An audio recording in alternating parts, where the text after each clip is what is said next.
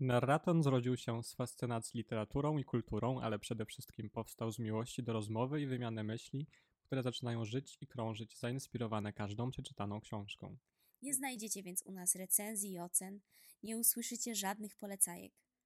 Autorzy i autorki, na których się decydujemy, to postaci znane bardziej lub mniej, ważne i nagrodzone, lub też wyklęte i zapomniane, a ich teksty bywają trudne lub kontrowersyjne, zawsze jednak istotne w tym wielkim miejscu, które zwiemy humanistyką. Posłuchacie rozmowy, której punktem wyjścia będzie wybrany tekst, ale chyba najcenniejsza jest sama rozmowa i myśli, często zupełnie odmienne, jakie ten tekst w nas wywołuje i jak wpływa na nasze postrzeganie rzeczywistości. Posłuchacie ludzi, dla których literatura i wszystko to, co ją otacza, jest pasją, fascynacją i obrazem świata. Zapraszamy. Dzień dobry. Dzień dobry. Zebraliśmy się tutaj porozmawiać o. Obsesji, której nie ma w słowniku. Nie, zaczniemy tak. Y, Dzień dobry Państwu, mm, dzień dobry Paniom, dzień dobry Panom. Y, Zebraliśmy się tutaj, by porozmawiać o książce Tętniące serce autorstwa Pani Selmy pani Selmy ze Szwecji. ze Szwecji o nazwisku. Bardzo specyficznym, które trzeba sprawdzić, jak się wymawia, dlatego wypowie je pan Paweł. Logerlew. Teraz możesz powtórzyć. Nie.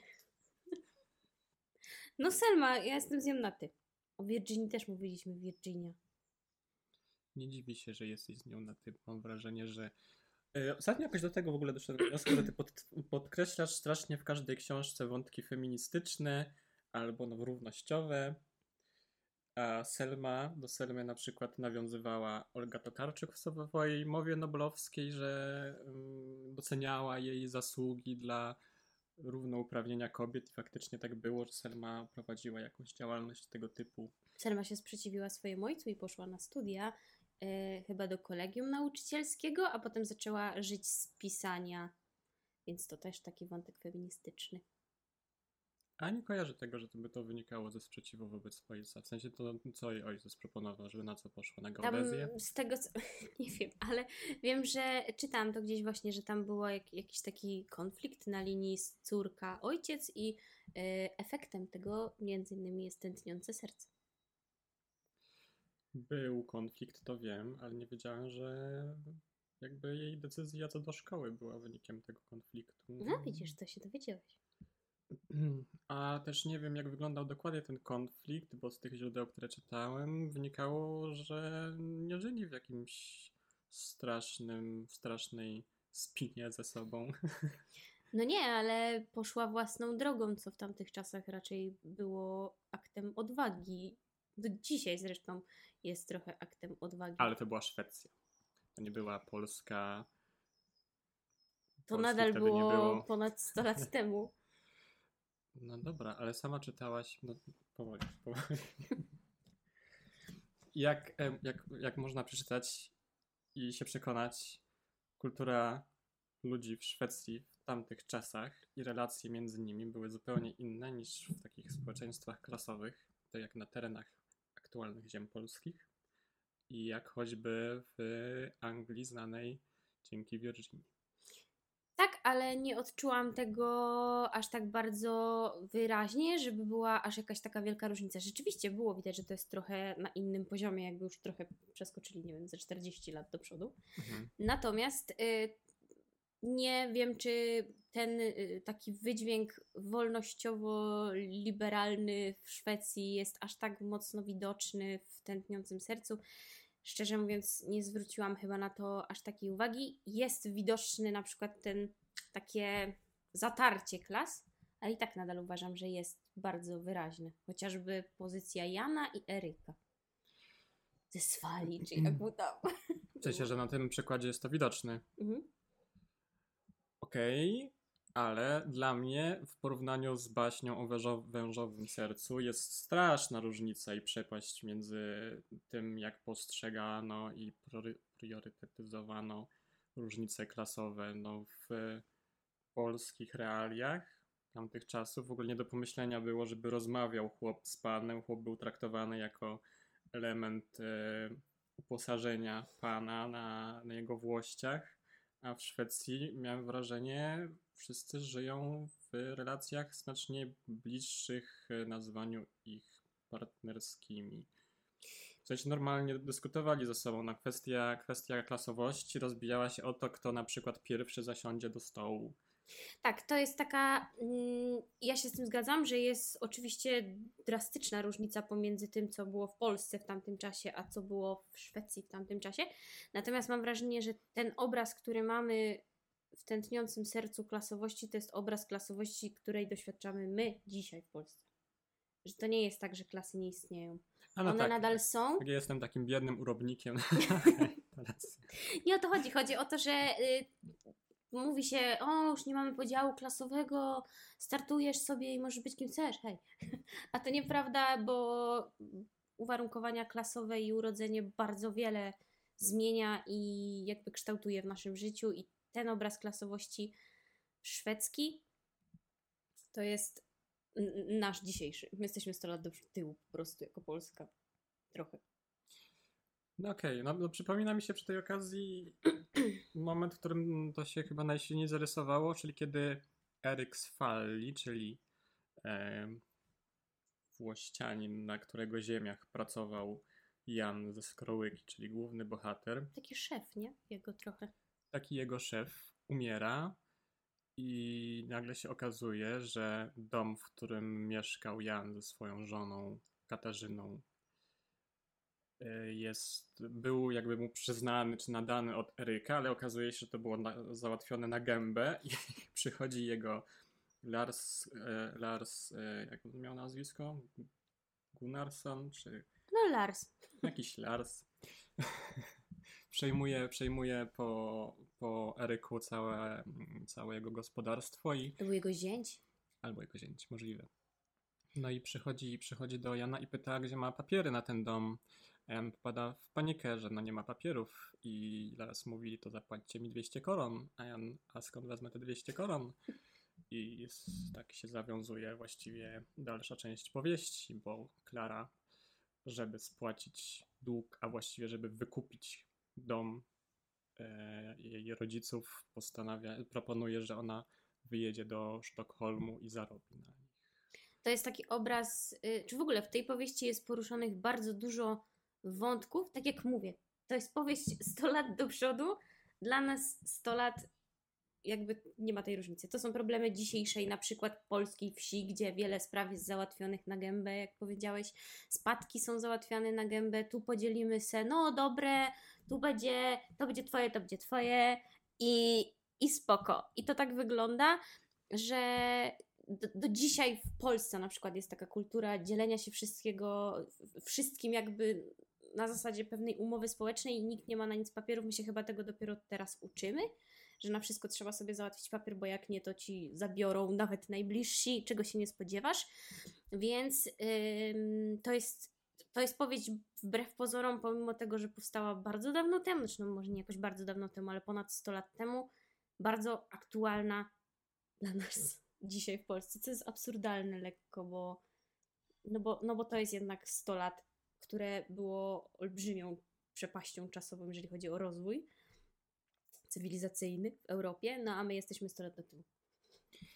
Ja na to nie, nie zwracam uwagi, że, że ta powieść była tak przyszłościowa albo uniwersalna w jej, w jej mentalności i przy prezentowanych poglądach. Wręcz przeciwnie, myślałem o tym, że stała się nieco anachroniczna przez styl, w jakim jest napisana, czyli lekko patetyczny, erudycyjny albo wręcz kaznodziejski, ale mimo wszystko nie ma w tak mi się wydaje, może to jest kwestia samej autorki, może to jest kwestia tłumaczenia polskiego, nie ma w niej narzucającej się stylizacji, tylko w porównaniu znowu z baśnią o wężowym sercu jest bardzo prosty język nazywający bezpośrednio rzeczy i zjawiska, które w nim się wydarzają. Tam nie ma bardzo zmetaforyzowanych określeń i opisów na przykład przyrody.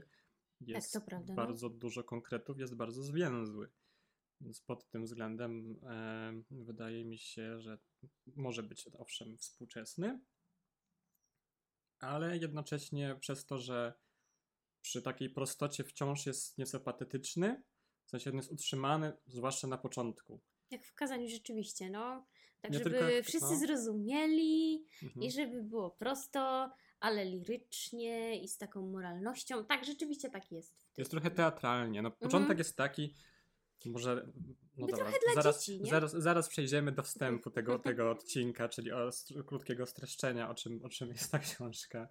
No, początek jest teatralny, bo początek, książka zaczyna się od e, narodzin córki głównego bohatera, czyli Jana, rodzi się jego córka Klara, wtedy jeszcze nie wie, że Klara. Mm, No i Jan siedzi przed domkiem chyba akuszerki, nie wiem czy to był ich dom, czy, czy, czy dom, e, dom, w którym po prostu przy, e, przyszli, żeby odebrać poród.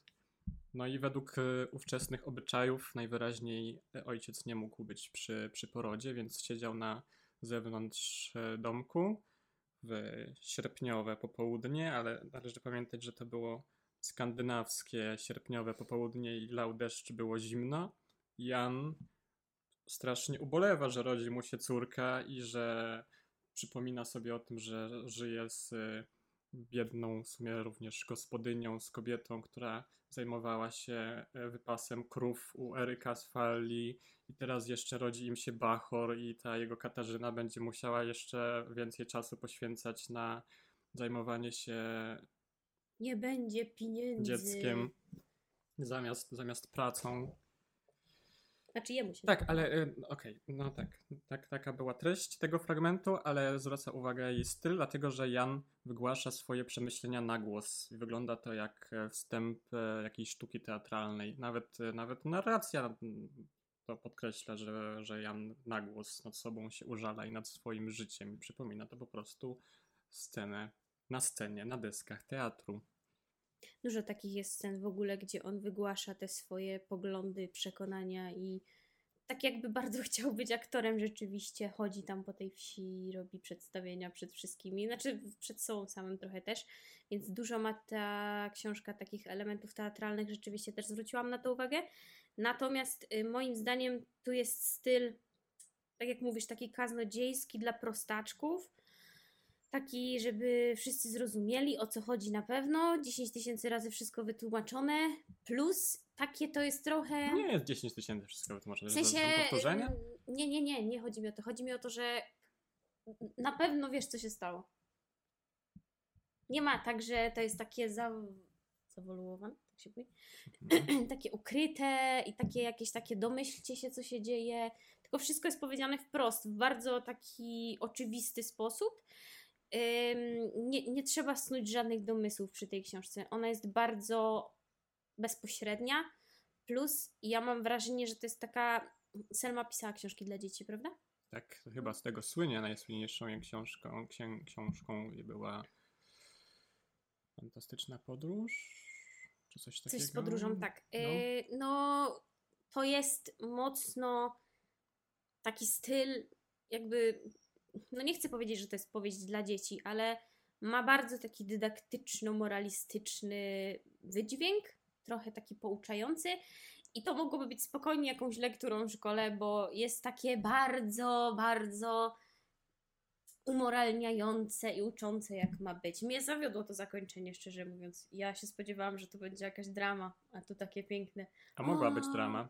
No mogła być drama, nie było. Mogła być drama, nawet była w planach drama podobno. Czytałem, że na końcu na końcu em, nie pamiętam, czy to Selma proponowała, czy jej wydawca, chyba Selma rzuciła pomysłem, żeby tam bardziej zdynamizować to, to żeby zrobić zderzenie dwóch promów.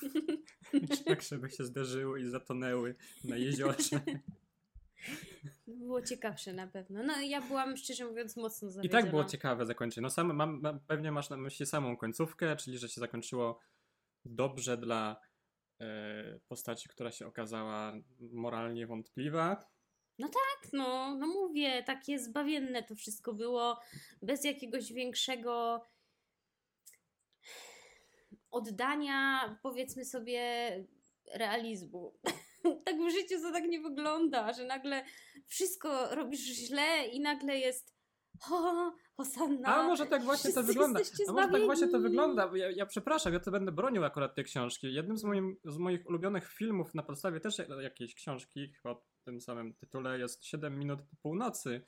I ten film jest poprzetykany alegorycznymi bajkami, spośród których jedna z nich jest na przykład właśnie o tym, że nie zawsze ludzie, którzy są źli, ponoszą tego konsekwencje w realnym życiu, a nie zawsze ludzie dobrzy są na- nagradzani i odwrotnie, ludzie źli mogą równie dobrze czynić czasem coś dobrego, a ludzie dobrzy mogą popełniać błę- błąd i sprawić krzywdę innym ludziom. Tak się dzieje właśnie w życiu. Oczywiście, że tak, tylko mi chodzi o samo zakończenie tej książki, że ono jest takie straszliwie, takie tendencyjne. Boże, słyszy głosy z nieba. O, amen. No, Wybaczamy ten- ci, Klarciu. No, To jest chyba ten szekspirowski motyw, Tak. bo em, na, na, na etapie publikowania tej książki Selma wyszła z pomysłem do swojego wydawcy, którego nazwiska czy imienia sobie chyba teraz nie przypomnę. W każdym razie wyszła z pomysłem, żeby nazwać tę powieść szwedzkim królem Lirem. A dlaczego miało tak się, miał, miał być taki tytuł, to ja już to, już to znajdę wśród swoich notatek. Chodziło, chodziło o związek z szekspirowską tragedią Król Lear, o brytyjskim królu, który postanawia oddać swe królestwo swym trzem córkom. Ich udział miał być uzależniony od tego, jak wielką miłość każda z nich okaże swemu ojcu. Najmłodsza z nich jednak nie potrafi znaleźć równie ozdobnych słów do wyrażenia swego uczucia jak jej starsze siostry, co wywołuje taki gniew ojca, że wypędza ją i wydziedzicza. Tymczasem, kiedy już e, król abdykuje ze swojej pozycji, zdaje sobie sprawę z tego, że pozostałe córki wcale taką miłością go nie darzyły, jak deklarowały. Jedynie Cordelia wypędzona była wobec niego szczera, no i później, jak to w tragediach, jak to u Szekspira, wszyscy knują, trują, mordują się, zabijają. Natomiast e, szwedzki krytyk Edstrom, chyba tak się wymawia to nazwisko, zwraca uwagę na to, że zarówno król Lir, jak i cesarz Portugalii, czyli oryginalny tytuł Tętniącego Serca po szwedzku i w anglojęzycznych przekładach tytuł brzmi właśnie Cesarz Portugalii. To książki traktujące o konflikcie pokoleń, relacji ojca z córką i tego, jak, e, jak należy rozumieć czwarte przykazanie w religii chrześcijańskiej, czyli czci ojca i matkę swoją. W przypadku tematu pokoleniowego w Tętniącym Sercu rozwija się on również w wątkach pobocznych, przykład historii Eryka Sfali i Larsa Gunnarssona, a także w przypadku historii Właśnie nie pamiętam, czy to był stary rybak. e, Był tam gość, który na etapie młodości Klary skradał jej e, złowione rybki i on No. tam żył w lesie. A w jego przypadku historia była taka, że on był trochę życiowo niedołężny i przez to e, utracił czy roztrwonił rodzinną fortunę, natomiast e, jego dzieciom się powiodło w większym lub mniejszym stopniu. Problem był później taki, że jego syn nie chciał go obdarowywać pieniędzmi, raczej proponował, że go przygarnie, ale, ale ów, e, ów bohater, ów człowiek e, no, był ciągle uniesiony swoją dumą i nie chciał przystać na warunki jego syna, dlatego ciągle miał mu to za złe. To prawda. Tak było. No.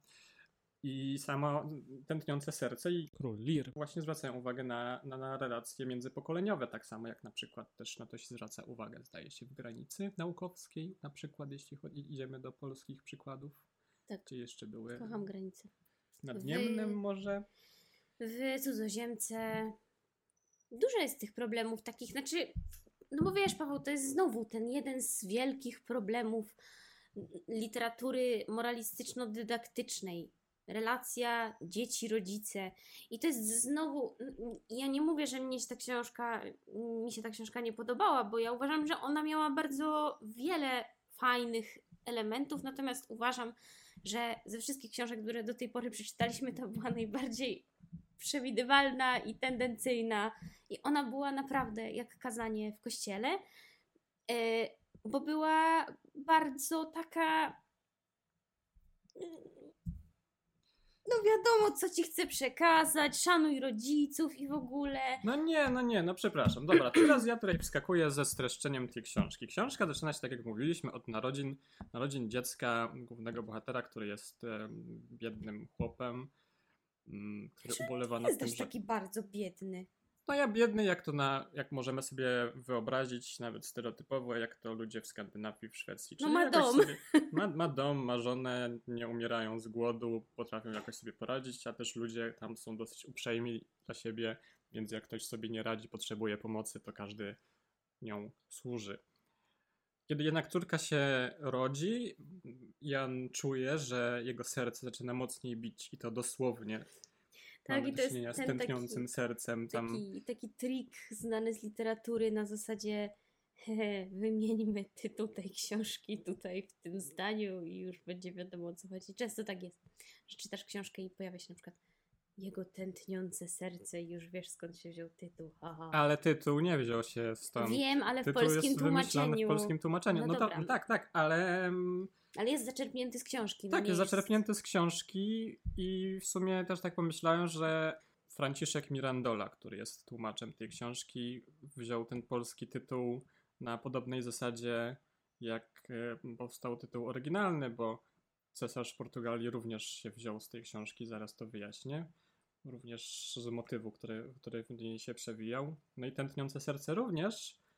A mm, jedno, jak i drugie w sumie no nie no, cesarza Portugalii jeszcze trudniej wytłumaczyć niż tętniące serce. Tętniące serce bije mocniej, bo się rodzi uczucie mm, u, u ojca, któremu rodzi się córka i pierwszy raz zaczyna czuć wielką Tak, on miłość Pierwszy do raz drugiego mówi, człowieka. że w ogóle czuje cokolwiek do drugiego człowieka i że do tej, co jest ciekawe, no do tej Katarzyny nikt jakby nie czuł wcześniej. Chociaż ta relacja jest bardzo ciekawa. No, uważam, że w ogóle relacja Jan i Katarzyna to jest najciekawsza relacja w tej książce. Najciekawsza, to to się, to się rzeczywiście czytało z pewnym napięciem. Jest wspaniała.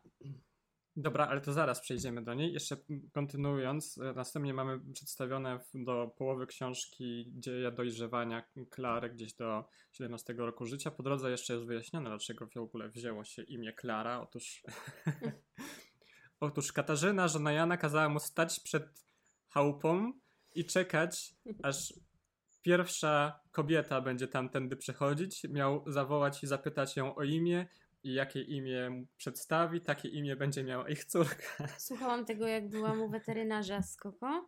Miałam to na słuchawkach na audiobooku i śmiałam się sama do siebie i zastanawiałam się, Boże, co te weterynarze, weterynarki sobie o mnie pomyślą, że ja się śmieję sama do siebie, siedząc na tym fotelu i laserując kręgosłup mojego psa.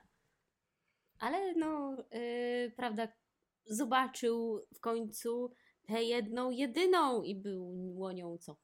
Dłonią słońce, dlatego że żyli na takim odludziu, że nikt po prostu nie przychodził tamtędy dan- danego dnia, a siedział, siedział przed tą chałupą cały dzień. Z tym dzieckiem, świeżo narodzonym. Tak, i kiedy nadeszła pora zachodu słońca, to słońce wyjrzało za chmur, padło na oblicze jego córki i Jan uznał, że jest to znak, że słońce chce zostać chrzestnym, czy chrzestną jego dziecka. To jest dokładnie właśnie poziom tej książki. O, słońce wyszło, o mój Boże, niechaj będzie chrzestną mego dziecięcia najwspanialszego na świecie. O, o tym mówię. To jest tak Przestań tak się strasznie, nad tą książką. Ale to jest takie nadmuchane. No jest nadmuchane, ale przepraszam bardzo. E, Jan w ten sposób, Jan jest człowiekiem bardzo wrażliwym. Prezentuje No odmienny, właśnie. odmienny, odmienny wzorzec, odmienną sylwetkę niż przyjęty, powszechnie znany nam wzorzec męskości, więc ja bym mu tego nie wyrzucał, bo jest to jednak coś nieco odmiennego. Jak się później przekonujemy, jest to doprowadzone do skrajności, ale mimo wszystko nie wyrzucałbym tego, że no, jakby wrażliwość też świadczy na przykład o jego bardzo rozbudowanej wyobraźni, ale no też o nieco innym podejściu do darzenia uczuciami innych ludzi i relacji z innymi ludźmi. Jakby ja bym się nad tym trochę pochylił i poszukał tutaj również pozytywnych znamion jego postawy. Ale on jest super postacią. To nie chodzi o to, że on jest zły. Chodzi mi o to, jak to jest napisane. Tak, żebyś miał zrobić. Jak on to wymyślił. Wo, wo, wo. I to nie jest z nim problem, bo on jest postacią bardzo autentyczną, właśnie w tej swojej wrażliwości, w takim ym, bardzo takim. ym, kurde, no nie wiem jak to nazwać. Jest, jest no tak jak mówisz, no nie jest y, klasycznym wzorcem męskości, stereotypowym i łamie ten stereotyp i ja nie mówię, że on to robi w zły sposób. Jest mnóstwo takich bohaterów, którzy łamią stereotypowe wzorce męskości i nadal są fajne. Mi chodzi o sam styl tej książki, Ale który jest może to jest mocno, mocno... Subtelna ironia ze, ze strony Selmy, choć się zastanawiałem, czy należy ją rozpatrywać w kategoriach prekursorskich, dlatego jest napisana bardzo wprost, bardzo podniosłym, moralizującym tonem, czy też Selma jednak, jako że przyznali jej Nobla, więc możliwe, że doceniali jej zdolności intelektualne i gdzieś tam zaszytą na przykład ironię w swoich, e, w swoich książkach, być może chciała mimo wszystko wyszydzić nieco mm, moralizujący ton podobnych powieści, na przykład może Szekspira.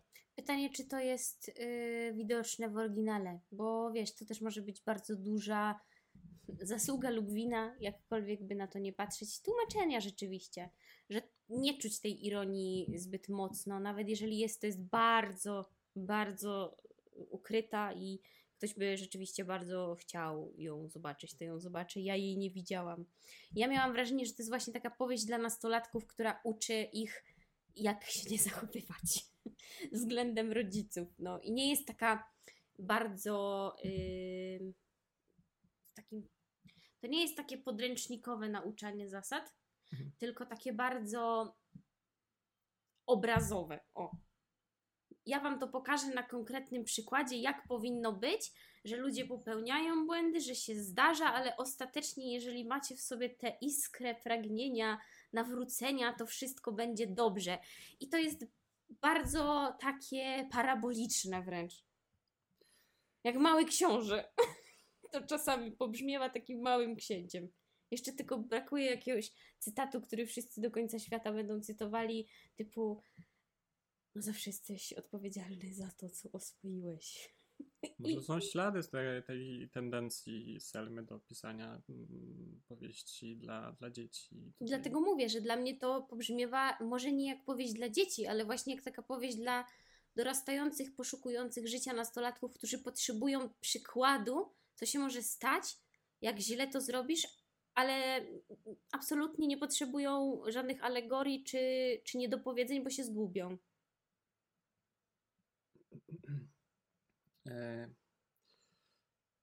Ale momencik. ja mam problem z tym, że sama treść dotyczy tematu, treść tej książki dotyczy tematu, który nie jest tak banalny, bo teraz e, skończyliśmy, skończyłem opowiadać streszczenie na tym, że, że dojrzewa Klara. Klara się okazuje bardzo bystrą i zaradną dziewczyną. E, Wręcz przeciwnie do jej ojca i wręcz przeciwnie do baśni o wężowym sercu są przedstawione tutaj, moim zdaniem, kobiety i mężczyźni, bo tutaj kobiety są bardzo zaradnymi osobami, bardzo przyziemnymi, a mężczyznom zdarza się gdzieś odfrunąć, zwłaszcza na przykładzie owego wrażliwca Jana. Eee, I, I w miarę jak w miarę jak Klara dojrzewa, no, poznajemy kolejne ciekawe historie, w których wykazuje się ową, mm, ową zdolnością do e, radzenia sobie z rzeczywistością. Jan coraz bardziej, e, coraz bardziej pokazuje to, że e, zdaje się na swoją córkę wręcz za bardzo. Aż do momentu szczytowego, kiedy wspomniany już wcześniej Eryk z Fali ginie, przychodzi do nich Lars, który chce pieniądze. Katarzyna zaczyna walczyć o swoje i się z nim wykłócać, a Jan siedzi w rozpaczy, nie odzywa się w ogóle i wiemy, że patrzy na swoją córkę błagalnym wzrokiem, żeby coś powiedziała, wierząc, że na pewno coś zaraz powie, jakoś sobie jakoś na to zaradzi, postawi się temu Larsowi i wszystko będzie ok. No i, Lara, i Klara rzeczywiście wychodzi z pomysłem, że mm, wyjedzie do Sztokholmu i tam zarobi w, w ciągu pół roku czy roku, w każdym razie dosyć szybko, wystarczającą wystarczająco pieniędzy, żeby odkupić e, ich e, posiadłość. To jest dosyć Mhm. ciekawy akurat ten wątek, tak jak który mówisz, że on bardzo polega na tej córce do, wręcz do granic absurdu, to jest też ciekawy i zaskakujący wątek tej książki. Na zasadzie takiej, że Klara jest ze słońcem niebios, który jest absolutnie nieprzystający do nikogo, do niczego. Już sam fakt, że jest córką słońca prawie, że, bo ma imię po słońcu i wszystko super, to ona jakby oni się zamieniają miejscami trochę mentalnie. On tak strasznie na niej polega, że on się zachowuje jakby to on był jej dzieckiem i to jest dziwna, dziwność tej relacji, bo on ją ubóstwia. Generalnie w rozwojowych jakichś takich, nie wiem, normach to jest tak, że to dziecko na pewnym etapie, nie wiem, dwu, trzy latka patrzy na swoich rodziców jak na bóstwo.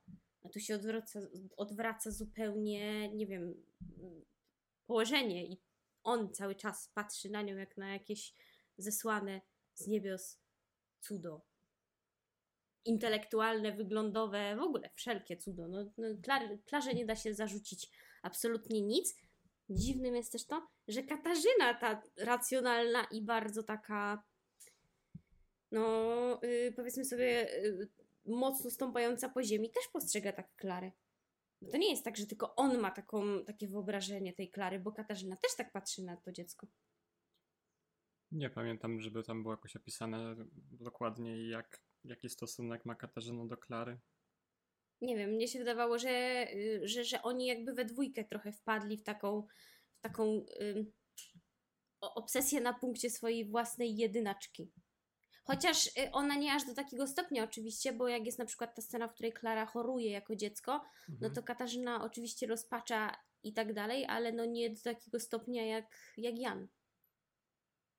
Jednak jest w niej jakaś racjonalność, ale oboje podchodzą do tej córki w bardzo specyficzny, dziwny sposób. Tak jakby się im poprzewracało zupełnie normy rozwojowe, bo to nie oni są rodzicami teraz, tylko Klara jest traktowana jako ich opiekunka Ja duchowa. się śmieję, bo mi się teraz z jakiegoś powodu przypomniało z archiwum X, jak akurat skojarzyła mi się relacja Jana z Katarzyną, jak u Moldera i z Skali, gdzie Skali była bardzo racjonalna, a Molder był bardzo uduchowiony, jak to Dawid Duchowny. Nie bez powodu, bo faktycznie zdarzało mi się doświadczać zjawisk paranormalnych, tylko wtedy, kiedy był sam ich uczestnikiem, nie było żadnych świadków, więc nigdy nie mógł tego udowodnić skali. I tak samo na początku przynajmniej było w przypadku Jana, że on miał przeczucie, że coś złego się stanie jego córce, dlatego musiał wręcz złamać jakieś obyczaje. Na przykład w owych czasach w Szwecji był taki zwyczaj, że rodzice nie mogli iść do chrztu z dzieckiem, tylko e, ich e, gospodarze, czy e, nie wiem, Chrzestni. chrzestni, tak.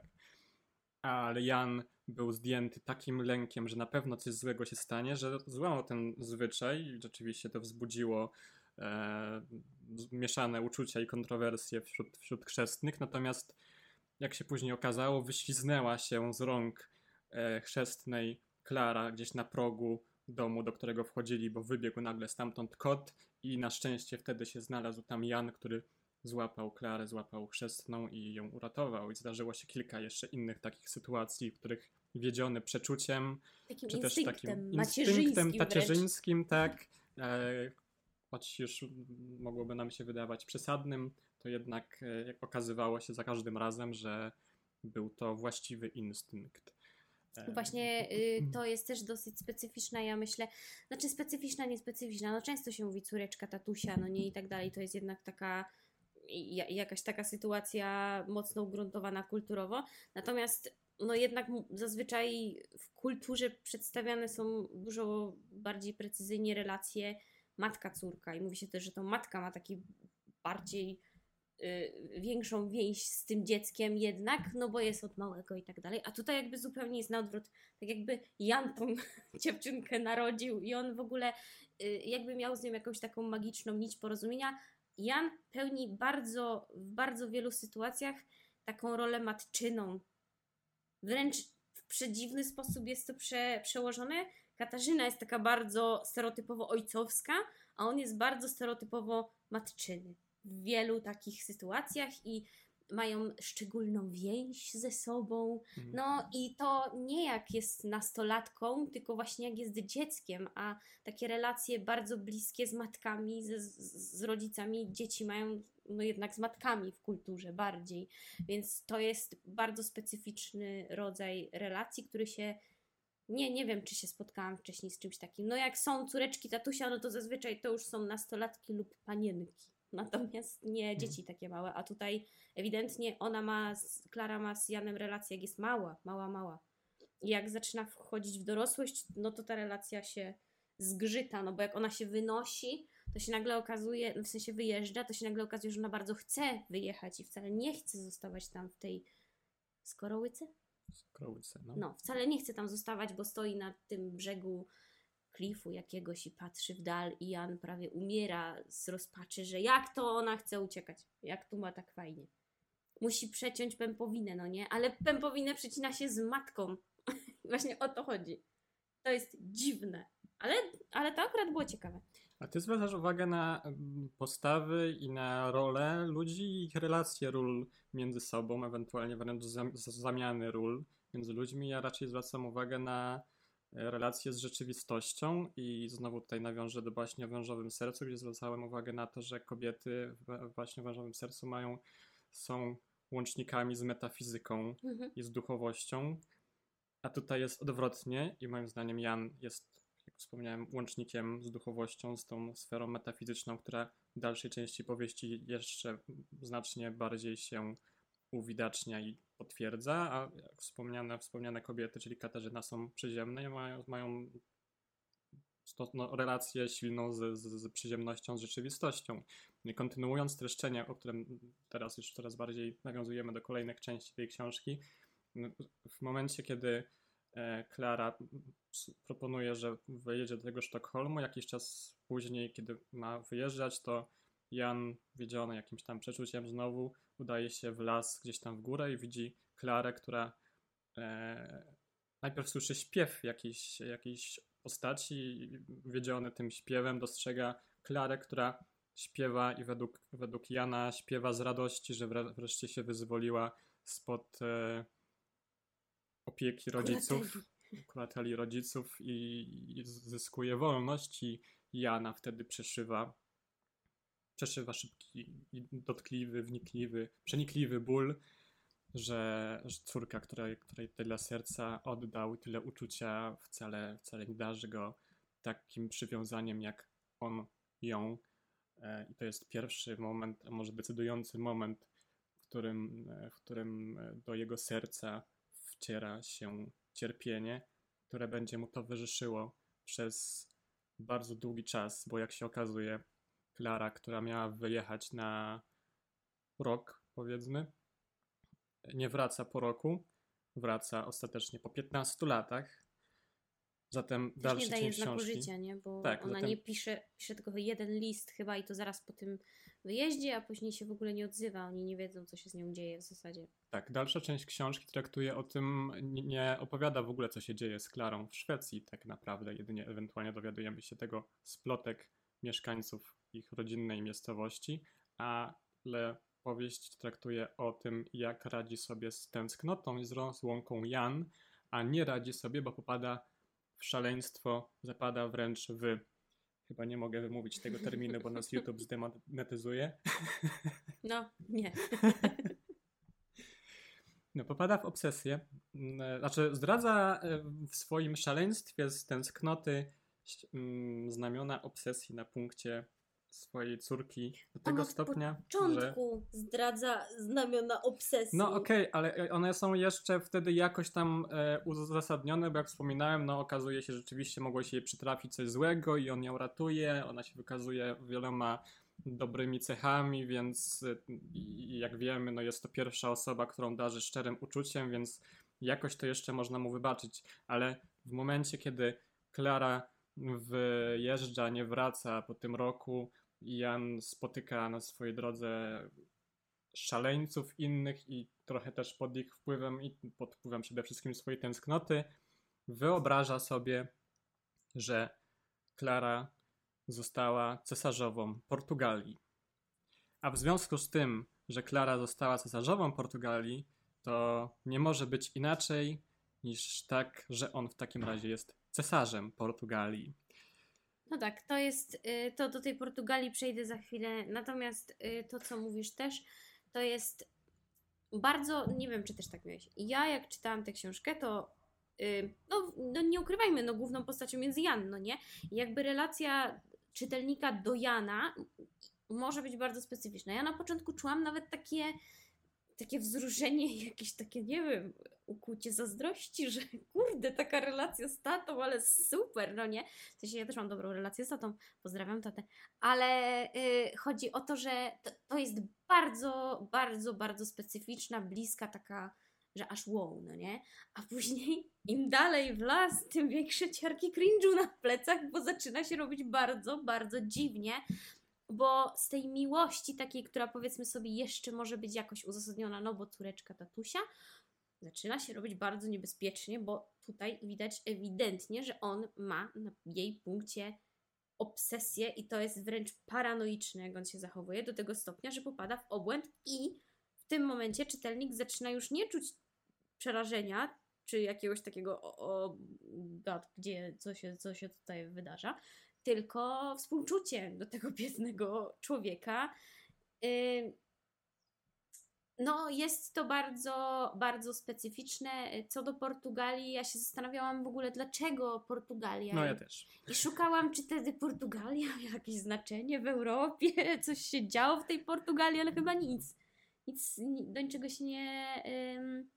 Niczego się nie doszukałam. Sobie myślę, kurde, może jakieś ruchy niepodległościowe tam się działy albo coś, ale się okazało, że nie. I, i nie wiem, dlaczego Portugalia, więc, yy, więc może to tak się przez przypadek jej stało. Może jest wśród naszych słuchaczek, słuchaczy jakiś znawca tematu i nam to wyjaśnia. Też do tego nie dotarłem i doszedłem do wniosku, że tłumacz również do tego nie dotarł, dlatego sobie po pozwolił na zmianę tego tytułu. No i, i jak wspominałem, wspominałem no sama Selma też proponowała wydawcy zmianę, czy tytuł e, szwedzki król Lear, więc e, no, nie mam szczerze pojęcia, dlaczego wymyślili, wymyśliła włożenie do głowy Jana w myślenia sobie, że jego córka zostanie cesarzową akurat Portugalii, a nie wiem, na przykład nie Szwecji, czy na przykład e, Brytanii, czy Może to się wydawało tak absurdalne, że stwierdziła, że już gorzej, bardziej się absurdalnego miejsca wybrać nie da, więc bierzmy Portugalię, bo z niczym się nikomu nie skojarzy. Cristiano Ronaldo. Ale go nie było jeszcze wtedy. Super. o Boże. No. No i Klara sobie jedzie. Jan z, w ogóle w społeczeństwie na początku jest postrzegany jako no szaleniec, no nie? I nikt się tam, wszyscy się z niego śmieją i są przerażeni trochę. No właśnie, bo on, on e, popada ten obłęd i to nie jest tak, że on się zamyka w domu, czy też Katarzyna, że go zamyka w, w domu i nie pozwala mu wychodzić, tylko on zaczyna chodzić po wiosce i zachowywać się jak cesarz, czyli e, moim zdaniem dużo mocno się tutaj uwidacznia ten, ten wątek właśnie klasowy, że to, że łamie w ten sposób obyczaje, bo sam sobie zaczyna to tłumaczyć, że no skoro teraz jest cesarzem, to może, a wręcz powinien sobie pozwolić na takie rzeczy, jak na przykład odwiedzanie właśnie ludzi bogatszych od siebie, jakichś e, właśnie włościan i tak dalej, na ich przyjęciach i zaszczycać ich samą swą obecnością, a wręcz śpiewem, który mm, wymyślił który usłyszał, usłyszał w lesie, leżąc, leżąc pod którymś z drzew i, i zrozumiał wtedy, że odgłosy, które do niego dobiegają, układają się w rytm, w melodię mm, na cześć właśnie cesarza Portugalii. I, I Klary. Klary i od tego momentu zaszczyca e, ludzi w wiosce swą obecnością i swym śpiewem, którym, którym wychwala swą córkę. No i, i właściwie cała, cała jego działalność no jest związana z tym, że e, jest przekonany, że jako cesarz Portugalii musi tak się zachowywać, dlatego że e, taka stała się jego rola i jego życie stało się oczekiwaniem na powrót jego córki wraz z orszakiem, z wielką ceremonią w, w, przy dźwiękach trąb, niczym jak tam zesłanie aniołów z niebios Dlatego... To też, yy, bo tego nie powiedziałeś, to się dzieje pod wpływem tego, że on słyszy w którymś, w sensie zostaje cesarzem, yy, słyszy, że plotki, pra, znaczy plotki, no prawdopodobnie prawdziwe informacje na temat tego, co się dzieje z Klarą. My nie do końca wiemy, co to jest, bo, bo nie jest to powiedziane wprost. Natomiast no, zakładamy, że Klara zeszła na niemoralną ścieżkę życia, yy, bo wszyscy się załamują ręce, o Boże, co za tragedia, taka dobrze wychowana dziewczyna, tak się stanęło, ho, ho. I cała wieś huczy o tym i wszyscy wiedzą, a jedyną osobą, która, no może nie jedyną, bo Katarzyna chyba też nie do końca przyjmuje do wiadomości to, że coś mogła Klara ich zrobić nie tak, czy tak, no nie wiem, w opinii publicznej nie tak, jest, y, jest Jan, który stwierdza, że na pewno tak nie było. I on mhm. sobie dopowiada tę historię na zasadzie pewnego wyparcia, i każda informacja później, już która dociera do niego na temat Klary, jest po prostu w ciągu kilku sekund obracana zupełnie jakby w drugą stronę. No to jest niesamowite ten proces myślowy Jana, który, który po prostu działa jak automat zaprojektowany. Także Klara jest cudowna, Niemożliwe, żeby stało się to, co mówią wszyscy inni. I on sobie każdą jedną sytuację w ciągu kilku sekund tłumaczy. Tu nawet nie ma jakiegoś zastanowienia, że o nie, tu nie ma, nie ma nawet słowa, nawet myśli nie ma o nie, tylko od razu jest abo. E, ale wracając do tego E, do, do, plotki o tym, że miała, miała się prostytuować po prostu Klara, no to no nie zakładamy, tak, bo nigdzie tak nie jest wprost powiedziane, jest to podkreślane raczej, że ludzie tak plotkują, a plotka chyba wyszła od kogoś, kto od jednego z mężczyzn, który tam coś miał za złe Janowi, chyba tak mhm. na złość powiedział, więc możliwe, że to jest plotka. Nie wiemy tego na pewno, no brzmi to całkiem prawdopodobnie, bo gdzieś tam jest też wątek e, jakiegoś kupca, który kiedyś przyjechał do ich wioski i podarował Klarze czerwoną, to była czerwona? Tak, taką czerwoną, czerwoną sukienkę, sukienkę, która, bo, bo uważał, kiedy zobaczył Klarę, uznał, że jest tak piękną dziewczyną, że musi nosić piękne szaty na sobie, piękną suknię, więc wręcz dlatego wręcz oddał e, im jej i matce sukno na tą, na tą suknię. Ona dostała materiał. Za darmo, tak. No, no czerwony to, kolor jest symbolem pożądania i takie, no prostytutki często chodziły w czerwonych kolorach. Jest symbolem pożądania, bo kolor czerwony przyciąga wzrok, ma najsilniejsze, nie wiem czy wiedziałeś. wiedziałem, no, że no, kojarzy też z tym kolor czerwony. Że, że po prostu kolor czerwony ma tam najsilniejsze jakby fale oddziałujące na ludzki wzrok i od razu jakby czerwień kojarzy się ze zmysłowością, więc no pewnie nie bez powodu sukienka miała kolor krwistej, wyrazistej tętniącej czerwieni. Mhm. No i plotka też się miała wziąć od tego kupca, że podobno ten kupiec miał natrafić na Klarę w Sztokholmie i przekazać komuś taką informację, że, że ją widział, iż prowadzi e, się nieporządnie, czy też prowadzi nierząd. Mm, no, ale e, tutaj jeszcze trzeba zwrócić uwagę na samą Klarę. Tak jak wspominałaś, nie ma od niej żadnych wieści. To tutaj jest e, coś też nietypowego, tak? No właściwie do końca nie wiemy i moim zdaniem jej tłumaczenie, kiedy wraca do rodziców też nie jest przekonujące, dlaczego nie kontaktowała się z nimi w żaden sposób, nie wysłała im żadnego listu. Wiem, że tak, wysłała gdzieś na początku jakiś list. Jeden, no. Jeden, który, który, z którym później Jan chodził po całej wiosce i prosił wszystkich, żeby mu odczytywali treść tego listu.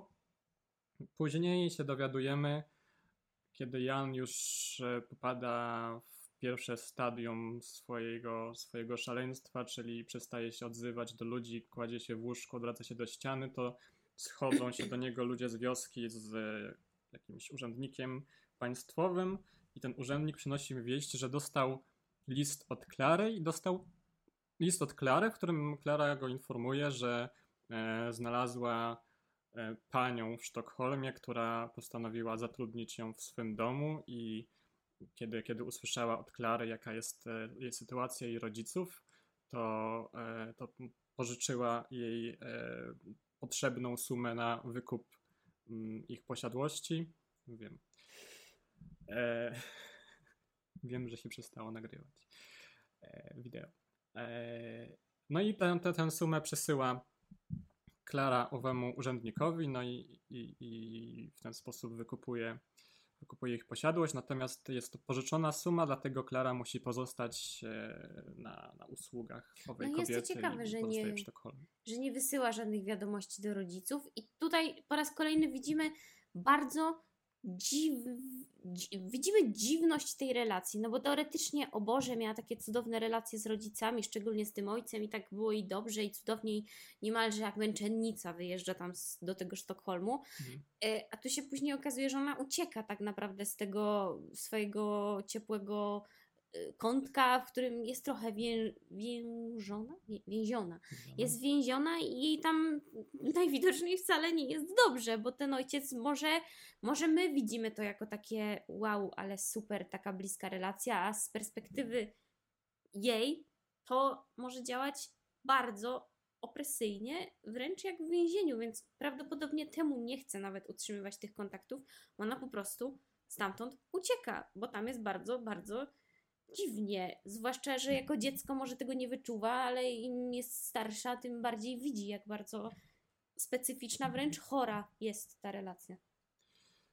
Ja, ja, się, ja się nie dziwię i wszyscy chyba w, jakiego, w jakimś stopniu to, tego doświadczamy, bo każdy w którymś momencie swego życia w mniejszym lub większym stopniu czuje presję życia pod jednym dachem ze swoimi rodzicami, w którym w którymś momencie wyfruwa z tego gniazdka i chce spróbować przynajmniej życia na swoim. E, więc Klara, Klara też e, zapewne odczuwa taką potrzebę i stąd ta jej decyzja. Natomiast e, zdecydowana większość książki, książki Selmy jest poświęcona Janowi. Klarę, Klarę spotykamy znowu pod sam koniec, kiedy, kiedy Jan i Katarzyna co prawda jeszcze żyją, ale już dokorywają właściwie. E, No ale jednak większa część książki jest książką o historii szaleństwa.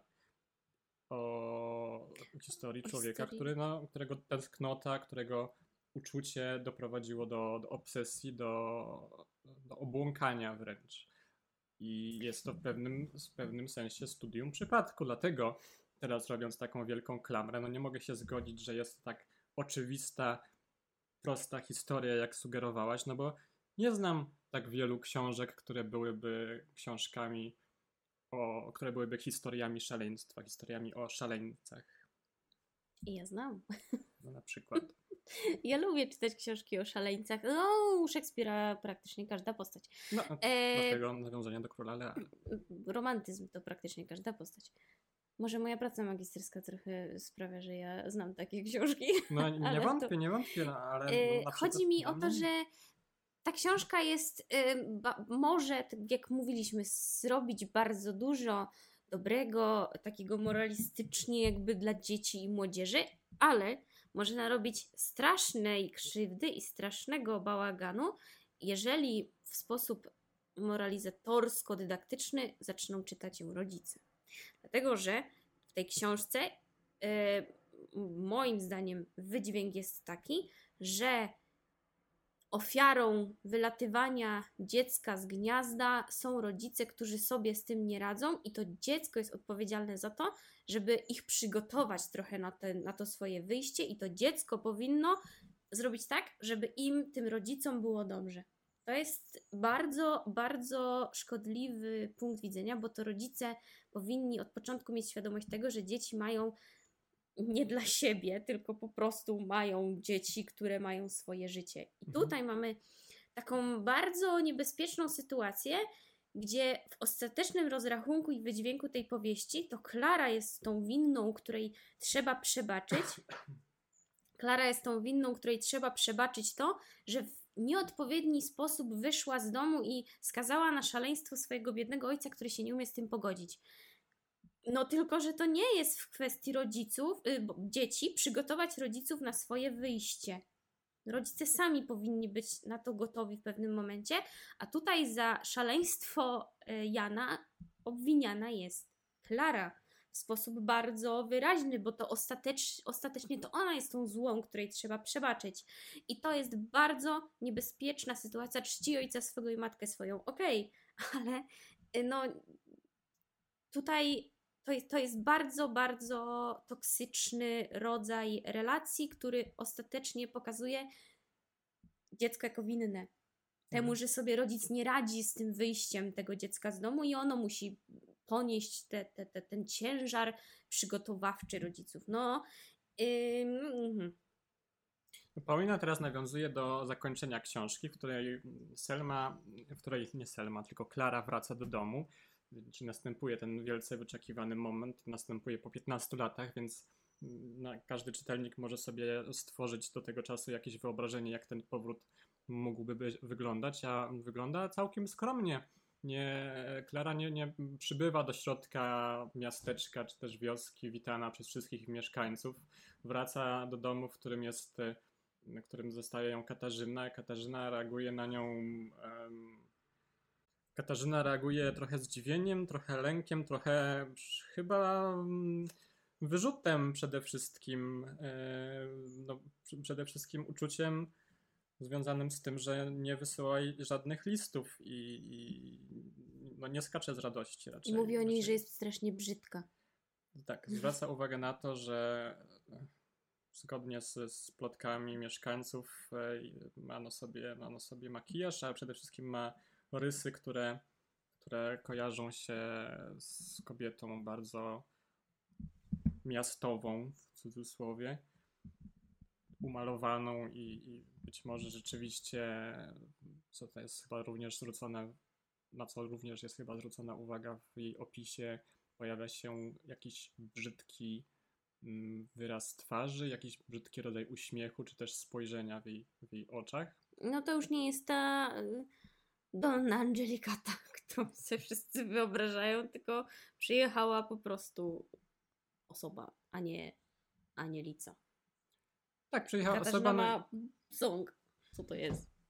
Tak, no tak, tak wygląda w momencie, kiedy się nie, kiedy dopiero powraca i tylko ją widzi, ale kiedy Klara zaczyna z nią rozmawiać, moim zdaniem rozmawia całkiem sensownie, jak oczywiście, jak mówisz, normalna, normalna osoba i tłumaczy, stara się wytłumaczyć jakoś dlaczego, e, dlaczego się nie odzywała, a też wraca z dobrą wieścią, bo wraca z informacją, że przez cały ten czas nie tylko odrobiła mm, zarobiła na, na odkupienie ich gospodarstwa, ale wręcz wykupiła dla nich domek, do którego chciałaby zabrać oboje rodziców. yy, Chciałaby, żeby tam się przynieśli z nią i spędzili resztę życia odpoczywając i pędzą, prowadząc zupełnie inny rodzaj życia niż, niż dotychczas prowadzili. Ale wtem wraca Tata! tata w towarzystwie dzieciaczków, które, które e, obwieszczają mu, że, że zobaczyły cesarzową.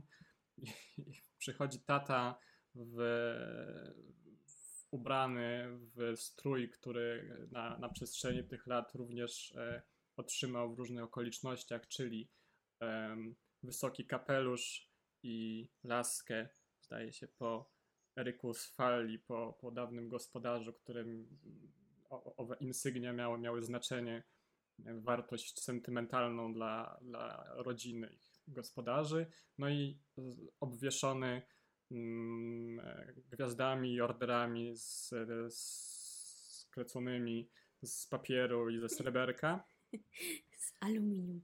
wkracza do domu i e, postanawia powitać swą córkę wspominaną pieśnią, którą zasłyszał, zasłyszał w lesie i którą zaszczycał wszystkich mieszkańców. Natomiast narracja nie omieszkała nam e, wspomnieć o tym, że Jan nie był obdarzony talentem e, piosenkarza, śpiewaka, Wokalny. dlatego o talentem wokalnym, więc na pewno nie jest to zbyt miłe doświadczenie dla uszu i rzeczywiście nie jest takie dla Klary, bo Klara jest przerażona śpiewem swego ojca i uważa, że no, ojciec stał się pajacem, stał się błaznem i czuje do niego wstręt, czuje wręcz przerażenie później, kiedy wychodzi na wioskę i wszystkie, wszystkie dzieci wołają za nią cesarzowa i wie, że wszyscy na nią patrzą jak na, jak na to, na ową cesarzową, o której wszystkim wyśpiewywał ojciec przez te wszystkie lata, jest tym zawstydzona i strasznie zażenowana. Tak, i tutaj y, są dwie bardzo ważne sytuacje. Raz, y, trochę nie ma co się dziwić Klarze, bo w momencie, w którym wychodzi na swoją rodzinną wieś, jest wytykana palcami jako ta, przez którą ojciec zwariował. I to jest to, o czym mówię. Ona ponosi odpowiedzialność tego, że on sobie nie radzi z tym, że ona wyszła. Ale uważam, że akurat w tej scenie, w której śpiewa ten, tą, tą swoją pieśń Jan, jest najpiękniejsza scena miłosna literatury ever.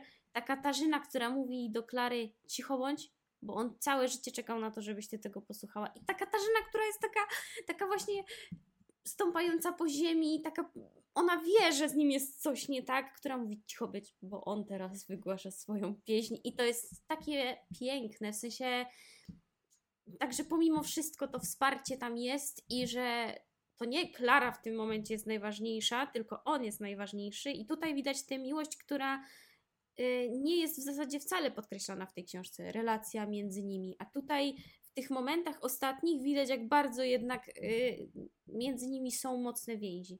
Między Katarzyną a Janem, która, Katarzyna, która rezygnuje z tego wyjazdu ostatecznie do tego domku. Y, no, znaczy rezygnuje, strasznie jest rozdarta, trochę też umiera z rozpaczy, że się tak stanęło, a nie inaczej. No, y, uważam, że w tym, w tym powrocie Klary jest najładniejszym i najlepszym, co się wydarza, to jest to, że my nareszcie widzimy, jak bardzo oni się kochają.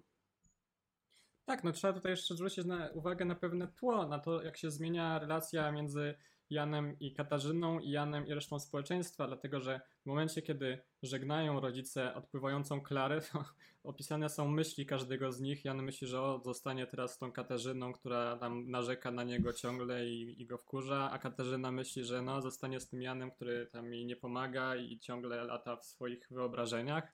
Po czym Jan ma widzenie, że córka z tego promu podpłynęła i powiedziała, powiedziała im, że muszą być ze sobą razem, dopóki ona do nich nie wróci. Jan o tym mówi Katarzynie. Katarzyna na początku mówi, że co ty gadasz, czy nie widziałem, tutaj nikt nie podpłynął, żadna córka coś cię przewidziało, ale w momencie, kiedy jej mówi, że córka powiedziała mu, że muszą być razem, to to jakoś jej dotyka i wpływa na jej uczucia i przyznaje mu rację. No i zostają ze sobą razem, zostają ze sobą razem na kolejne przynajmniej 15 lat jak on idzie do lasu szukać jej w tym śniegu, czy coś takiego była taka scena, tam to Katarzyna mówi, to czekaj, to ja pójdę z tobą.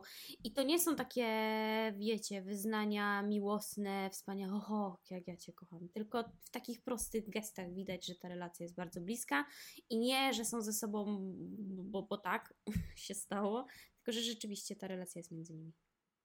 Tak, i później mamy dalej e, historię popadania Jana w obłęd, no i na początku jest to, jest to no, dosyć spodziewana oś czasu kolejnych stadium, stadiów e, szaleństwa, czyli Jan zamyka się w sobie, później zaczyna robić dziwne rzeczy, więc społeczeństwo zaczyna reagować na niego coraz bardziej, najpierw z przymrużeniem oka, trochę się tam podśmiechując, ale tolerując go w zasadzie i traktując, traktując go całkiem tolerancyjnie, nie wypędzając jako szaleńca, tylko przyjmując na swoich, swoich ogródkach i tak dalej. Ale w którymś momencie, e, w którymś momencie ów Lars chyba go odbiera mu insygnia wspomniane, które wcześniej do, dostał i go wypędza i od tego momentu wszyscy, wszyscy właściwie go wyklinają, no i zabraniają e, zabraniają, Katarzyna właściwie chyba mu zabrania zachowywania się tak, jak się zachowywał dotychczas, więc Jan przez jakiś kolejny okres zachowuje się normalnie, nie, nie obnosi się z tym swoim cesarstwem, ale jest, e, no, mówiąc prosto, przybity, taki trochę wykluczony społecznie, aż do momentu, w którym zaczynają się dziać mm, nieco magiczne rzeczy, czyli Jan. E, Jan zaczyna zdradzać e, zdolności mm, jasnowidzące, albo wręcz e, jakieś powiązania z metafizyką, czyli zaczyna, zaczyna dzięki nim pomagać ludziom, pomaga jednemu z biednych ludzi odnaleźć jakiś zakopany, e, nie czek, tylko jakiś, jak to się mówi, weksel, weksel na, na grube pieniądze. Inne, tak, innemu człowiekowi, innemu ludziowi, temu Larsowi przepowiada śmierć, jeżeli nie przyzna, że, że źle życzył swemu ojcu i chciał przejąć, przejąć jego majątek, więc musi przeprosić do jakiegoś tam święta, na co Lars najpierw go Świętego wyśmiewa. Jana. Na świętego Jana. To też jest takie specyficzne, ma Jan tak. na imię, nie? Natomiast, natomiast Lars go wyśmiewa, ale mimo wszystko przepowiednia zostaje mu w głowie i doprowadza go do takiego stresu, że w ów, owe święto e, świętego Jana upija się i popełnia samobójstwo. To jest taki też wątek tutaj klasyczny, jak popadasz w obłęd, to dostajesz dar jasnowidzenia, no Kassandra, nie? Z Iliady. Nie? Mhm. No. Mhm. Nie no, w sensie bardzo popularny wątek literacki na zasadzie y, obłęd skutkuje now, darem nowego wzroku, jak widzisz więcej, bo, bo tu cię nie ma, ale jesteś gdzieś indziej, nie? Mhm. To są te, to są te takie wątki, które. To jest, to jest bardzo popularny jakiś taki obraz, że w zamian za coś dostajesz coś. No nie wiem, ja to zawsze mówię, tłumaczyłam to, jak miałam korki y, Wiedźminem, że Wiedźmin, żeby mieć moce, no to tam oddaje coś, traci kolor włosów i tak dalej. No to tutaj jest tak samo. Za zdolność rozumu oddaje, powiedzmy sobie tam. No, no, no to, to, to jasnowidzenie dostaje za to, że oddał część zdrowego rozumu.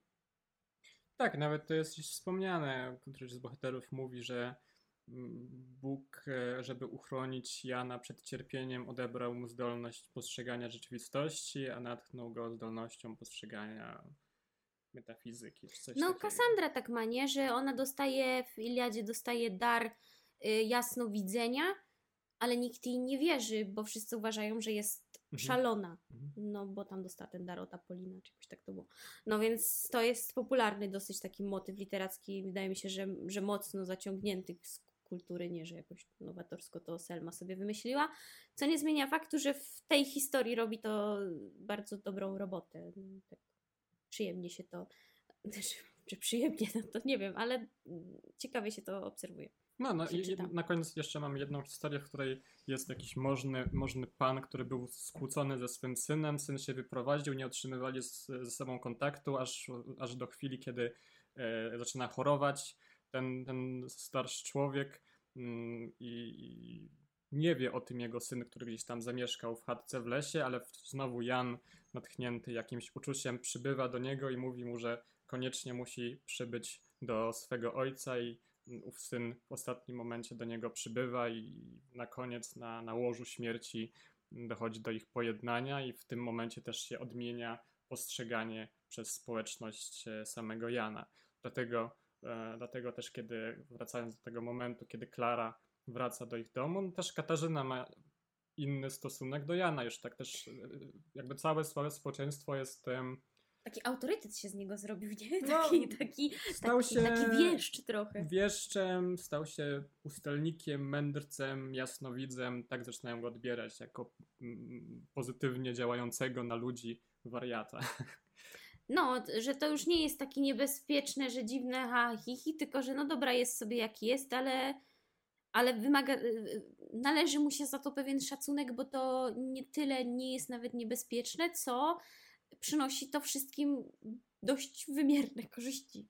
Tak, czyli że coś w tym jest. Nie obzdurał sobie czegoś, tylko rzeczywiście być może ma jakąś łączność z zaświatami, rzeczywiście być może jest obdarzony umiejętnościami paranormalnymi. No jednak to jest społeczność wiejska, więc e, zresztą każda społeczność tak by zareagowała, że w momencie, kiedy ktoś sobie coś uroi i nie ma to odzwierciedlenia w rzeczywistości, to uważamy go za wariata, ale kiedy zaczyna się coś pokrywać z tym, o czym mówi, to zaczynamy wątpić w swoją racjonalność i inaczej postrzegać daną osobę. Dlatego Klara jest przedstawiona, e, wydaje nam się też wszystkim, jako, jako postać negatywna i całe, całe zakończenie książki jest e, no, szekspirowskie, jest tragiczne, dlatego że em, Klara przesycona wstrętem do swego ojca i tego, kim się stał, czyli w jej mniemaniu pajacem, e, którymś, któregoś dnia wysyła ojca do sklepu na jarmark, a w tym czasie namawia Katarzynę, by, by uciekły z domu i wy, wypłynęły mm, promem przez jezioro do, do wykupionego przez nią domku. Natomiast dochodzi do kulminacyjnej sceny na, na wybrzeżu, kiedy prom podpływa. Katarzyna jest targana wątpliwościami, czy dobrze robi, czy nie powinna chociaż pożegnać się z Janem. E, I kiedy wsiadają na prom, Katarzyna już praktycznie podejmuje decyzję, że chciałaby zawrócić, że, że popełnia błąd, a Jan w tym czasie e, doznaje znowu e, doznaje znowu Uniesienia. uniesienia, to znaczy wiedziony, wiedziony intuicją, czuje, że coś jest nie tak, że musi zawrócić z tego jarmarku i w ostatnim momencie dobiega na wybrzeże że- tylko po to, żeby zobaczyć odpływający prom z jego ukochanymi. No i targany tęsknotą i uczuciem, że znowu, że nie może sobie pozwolić ponownie na, na e, rozłąkę, na utratę, rzuca się w wodę i tonie. I w tym momencie następuje zamiana ról, to znaczy obie kobiety zawracają, widzą, widzą Jana, który, który zatonął, więc wracają na wybrzeże. I Klara przez kolejne tygodnie mm, stoi na wybrzeżu i prosi, czy też zmusza lokalną społeczność po to, by szukali jego ciała. Nie, nie udaje się z jakiegoś powodu odnaleźć jego ciała. Być może jest gdzieś w, wyniesione prądami gdzieś dalej, ale szukają przez kolejne dni i tygodnie nie mogą go znaleźć, a Klara mimo deszczy, mimo niepogody wystaje na wybrzeżu, chcąc, no nie mogąc znieść tego, że, że Jan z jej powodu e, się zabił. Tak, tylko tutaj y, mamy taką bardzo specyficzną znowu sytuację, bo y, no tak jak powiedziałeś, no Klara ucieka trochę z tego, bo uznaje go za pajaca. Trudno się jej trochę dziwić, bo wszyscy przez 15 lat obserwowali proces i zdążyli się jakoś tam do tego Jana przyzwyczaić, też potrzebowali czasu. Ona zostaje wrzucona w tę sytuację, no i wszyscy wymagają od niej, że będzie się tym zachwycała. No nie powinna reagować tak, jak zareagowała, no ale to jest pewna, pewna bardzo nerwowa reakcja. Natomiast to, co jest podkreślone, to jest to, że ona tam nie stoi dlatego, że Mhm. rozpacza, tylko stoi dlatego, że się boi, Mhm. że on ją będzie jakoś prześladował z zagrobu, z zagrobu, z zaświatów. I ona to w płaczu komuś tam wykrzykuje, że ja się go boję. I to, to jest też taka sytuacja bardzo specyficzna, że Klara, która nie wierzyła w ezoteryczne zdolności Mm. swojego ojca, nagle mówi: y, On mnie będzie z zagrobu nękał. Więc. Ostat... Dlatego mówię, gdyby się to tutaj skończyło, Tutaj znowu nawiązanie, do- to znamy ten motyw z baśni o wężowym sercu, tam również powracały postacie te, które nie Mhm. zostały pochowane w świętej ziemi, jak to się mówi, lub nie pochowane ze swoim sercem i tutaj również mm, takim przekonaniem e, zdjęta jest Klara, że dopóki Jan nie zostanie pochowany, no być może może ją nawiedzać jako, jako zjawa. zgubiłam wątek. Co mówiłam? Mówiłaś o tym, e, dlaczego, e, żeby zwrócić uwagę na to, że Klara nie jest No. spowodowana uczuciem do swego ojca, tylko lękiem. I gdyby to się skończyło w tym momencie, to ja bym była zachwycona. Natomiast to się kończy w momencie. "O, Mamy pogrzeb. Klara uświęcona rozumie wszystko, amen. Ojciec za światów oświetlisty auroli wybacza jej, amen.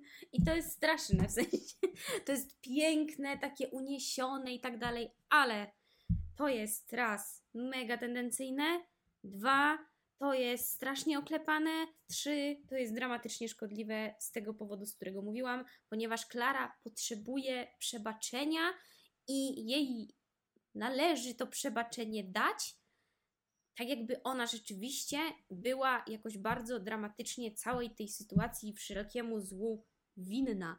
Jest po części winowajczynią całej sytuacji, ale nie można jej tutaj postrzegać jako jakiegoś dramatycznego zbrodniarza. Mhm. I dlatego mówię, dla mnie to zakończenie było straszne. Bo zakończenie jest w momencie, kiedy jest pogrzeb e, Katarzyny. Kogo to był pogrzeb? Katarzyny i Jana, którego Tak, ciało Katarzyna znaleźli gdzieś przychodzą, tam. przychodzą pod kościół e, wraz z orszakiem e, pogrzebowym i nagle zauważają, zauważają, że jest tam tłum ludzi, który z jakiegoś powodu się zgromadził i wtem przynoszą trumnę również z jej ojcem i uważają, że jest to znak od Jana, który nawet za, za, za światów w jakiś, po, w jakiś sposób wpływa na rzeczywistość i, i próbuje wpłynąć na córkę, dać jej jakiś znak, ma to jakieś znaczenie symboliczne i wtedy dochodzi do duchowej przemiany, do duchowego żalu za grzechy i za, za, za postawę Klary, ale ty mówisz, że to powinno zakończyć się w momencie, kiedy Jan toni i Klara czeka na, na wyłowienie, na odnalezienie jego ciała, czyli Albo mówi, chociaż skończyć się na tym pogrzebie. zakończenie, tak? Albo żeby się skończyło chociaż na tym pogrzebie z takim rzeczywiście jakimś tam przemyśleniem tej Klary, ale nie z takim, no, z takim fanfarem na zasadzie Amen, wszyscy jesteśmy zbawieni. Mhm. No i to dla mnie to zakończenie było takie. Ona jest tą grzesznicą, której trzeba jednej, jedynej wybaczyć, Mhm. bo nikt inny jakby nie zawinił. A prawda jest taka, że tutaj ta wina całej sytuacji leży po obu stronach. Wiesz o co chodzi. Bo win, winnymi całej sytuacji są i Klara, i oni, którzy, Katarzyna może nie, ale Jan, który Mhm. doprowadził też trochę do, do, sam do tego swojego obłędu, nie będąc gotowym na to, że dzieci nie hoduje się dla siebie. On Mhm. był w 100% o tym przekonany, że ona jest z nim zrośnięta. No rozumiem Cię, no zwracasz uwagę na ten wątek moralizatorski, jak i, i systemów wartości, które są tutaj wmawiane lub przedstawiane. E, Tutaj też e, któryś z krytyków e, sugerował, że mm, ta powieść może być owszem szpilą od Selmy w kierunku jej ojca, dlatego że jej ojciec miał, był człowiekiem, który podobnie jak Jan dostrzegał wśród innych ludzi wiele zawiści tego, jak źle traktują się, traktują innych z powodów klasowych albo innych, ale sam znalazł się w podobnej sytuacji jak, jak Jan, jak bohater tej powieści, dlatego że no, stał się ojcem laureatki Nagrody Nobla i e, Selma i jej rodzina również pochodzili z, z niewielkiej, niewielkiej szwedzkiej wioski, więc e, nagle, nagle jeden z, z ludzi, którzy, którzy nie byli wcale jakimiś możnymi arystokratami, stał się wśród e, wiejskiej społeczności kimś wywyższonym na skalę krajową, a wręcz światową i mm, być może tak też za- zaryzykował takie, takie, właśnie, e, taką tezę ten krytyk, że jej ojciec tak się zaczął zachowywać jak Jan, czyli tak się przechadzać i nieco e, zachowywać się ostentacyjnie z tym, że on jest teraz ojcem laureatki Nagrody Nobla. Patrzcie na mnie wszyscy, jakim jestem wielkim człowiekiem, więc Selma chciała, chciała w ten sposób trochę, trochę wbić mu szpilę, ale też zwracano uwagę na to, że jej ojciec miał problem z alkoholem i to doprowadziło bezpośrednio do jego śmierci, co odzwierciedlenie tego mogło mieć trochę e, być trochę w u Larsa albo, albo w szaleństwie samym em, Jana ze Skrołyki. No, ja nie chcę też na koniec, jak już chyba, chyba już kończymy, Mhm. nie chcę poż- pobrzmiewać tak, jakbym mówiła, że Klara jest niewinna, bo, no bo tak jak podkreśliłam przed chwilą, to nie jest tak, że ona jest niewinna, bo to jest jej wina, ale nie można mówić, że tylko jej wina i że to ona jest tą złą postacią, bo tutaj nie ma tak naprawdę wbrew temu, co, co tak naprawdę ta książka może sugerować, że mamy podział na tych dobrych i na tych złych, na tych winnych i na tych niewinnych, Mhm. nie mamy do czynienia z winnymi czy z niewinnymi, tylko mamy do czynienia z ludźmi, którzy na różnych etapach swojego życia zostali strasznie pokrzywdzeni i w sposób psychologiczny totalnie nie potrafią sobie odnaleźć się w sytuacji, która jest naturalną koleją życia. Temu, że dzieci wychodzą z domu, temu, że rodzice się na przykład starzeją, Mhm. i dlatego uważam, że ta książka jest książką o wielkim potencjale, takim dydaktycznym, a jednocześnie jest bardzo dużym zagrożeniem. Zależy od odbioru. E, Chciałem zwrócić na to uwagę też na to, że no, Skandynawowie chyba mają dosyć swój wyraźny, specyficzny styl i poczucie humoru. I tutaj chciałem zwrócić uwagę na na przykład współczesne dzieła kultury, które możemy kojarzyć, choćby na przykład ostatni film Na Rauszu, albo z Madsem Mikkelsenem, albo Człowiek Scyzoryk, który jest, Człowiek Scyzoryk, który jest taką produkcją amerykańską, chyba duńską, tam z Harrym Potterem, z Danielem Radcliffe'em, albo na przykład e, z, z Polowanie, które nie jest, nie ma tylu, tylu komediowych wątków, ale no też, też jest z Madsem i we wszystkich tych filmach jest przedstawiona przedstawione z- nastawienie społeczności skandynawskiej do zachowań, które nieco odstają od normy. Jest bardzo podkreślona ich uprzejmość i tolerancja dla, dla takich zachowań, i stąd też może wynikać to, co nam się wydaje dosyć naiwne i wręcz utopijne z naszej perspektywy, że ludzie e, w takiej społeczności mogą, mogą być tak zwyczajnie dla siebie dobrzy, kulturalni, uprzejmy, uprzejmi, a tacy po prostu mogą być Skandynawowie. Może um, ta prostota, która się przejawia w tej, w tej powieści, e, wydawać się nam naiwna, ale być może nie jest to nic takiego złego w momencie, kiedy sami, sami znajdziemy się w sytuacji, w której, której doświadczamy niesamowitego, w której e, obcujemy z czymś, co jest dla nas dziwne, no nie wiemy jak to reagować i być może zaczyna w nas się przejawiać jakieś, jakaś postawa nietolerancyjna, odepchnięcie, a może powinniśmy być czasami bardziej uprzejmi i tolerancyjni dla zjawisk, które nie są tak typowe. Taka otwartość, nie? Mhm. Że rzeczywiście, no, no, to jest znowu problem tego, tego odbioru kulturowego, nie? Że znowu to jest niby wszyscy w tej samej Europie, a tak naprawdę, no, chociażby to, co powiedziałeś, gdzie Polska, gdzie Skandynawia w tym samym czasie, Mhm. y, gdzie Polska, gdzie Skandynawia teraz, gdzie kultura, no trudno nam zrozumieć wiele takich zachowań, ale pokazuje tylko, że, że w tym jednym małym świadku wszyscy są tacy bardzo różnorodni i tak bardzo różnorodny może być odbiór tak w gruncie rzeczy dosyć prostej książki, która jak się okazało wcale taka prosta. Nie jest Płaska i, nie jest. I dlatego warto czytać literaturę różnych krajów, by poznawać inne kultury, inne systemy wartości. Nie, nie, by wychodzić, czy też odchodzić od przekonania, że nasza kultura, to co nas otacza, jest uniwersalną, uniwersalnym zbiorem zjawisk, które wszędzie występują w tej samej formie. Tak nie musi być. To, co nam się wydaje utopijne, albo to, co nam się może wydawać horrorem, rzeczywiście wydarza się w innych krajach i o tym traktują książki pisarzy niekoniecznie anglojęzycznych, dlatego warto je czytać. Dlatego też wybrałem do omówienia tę książkę. Wspaniała książka i idąc tym tropem pędzimy w zupełnie inne regiony, jeżeli chodzi o kolejną książkę.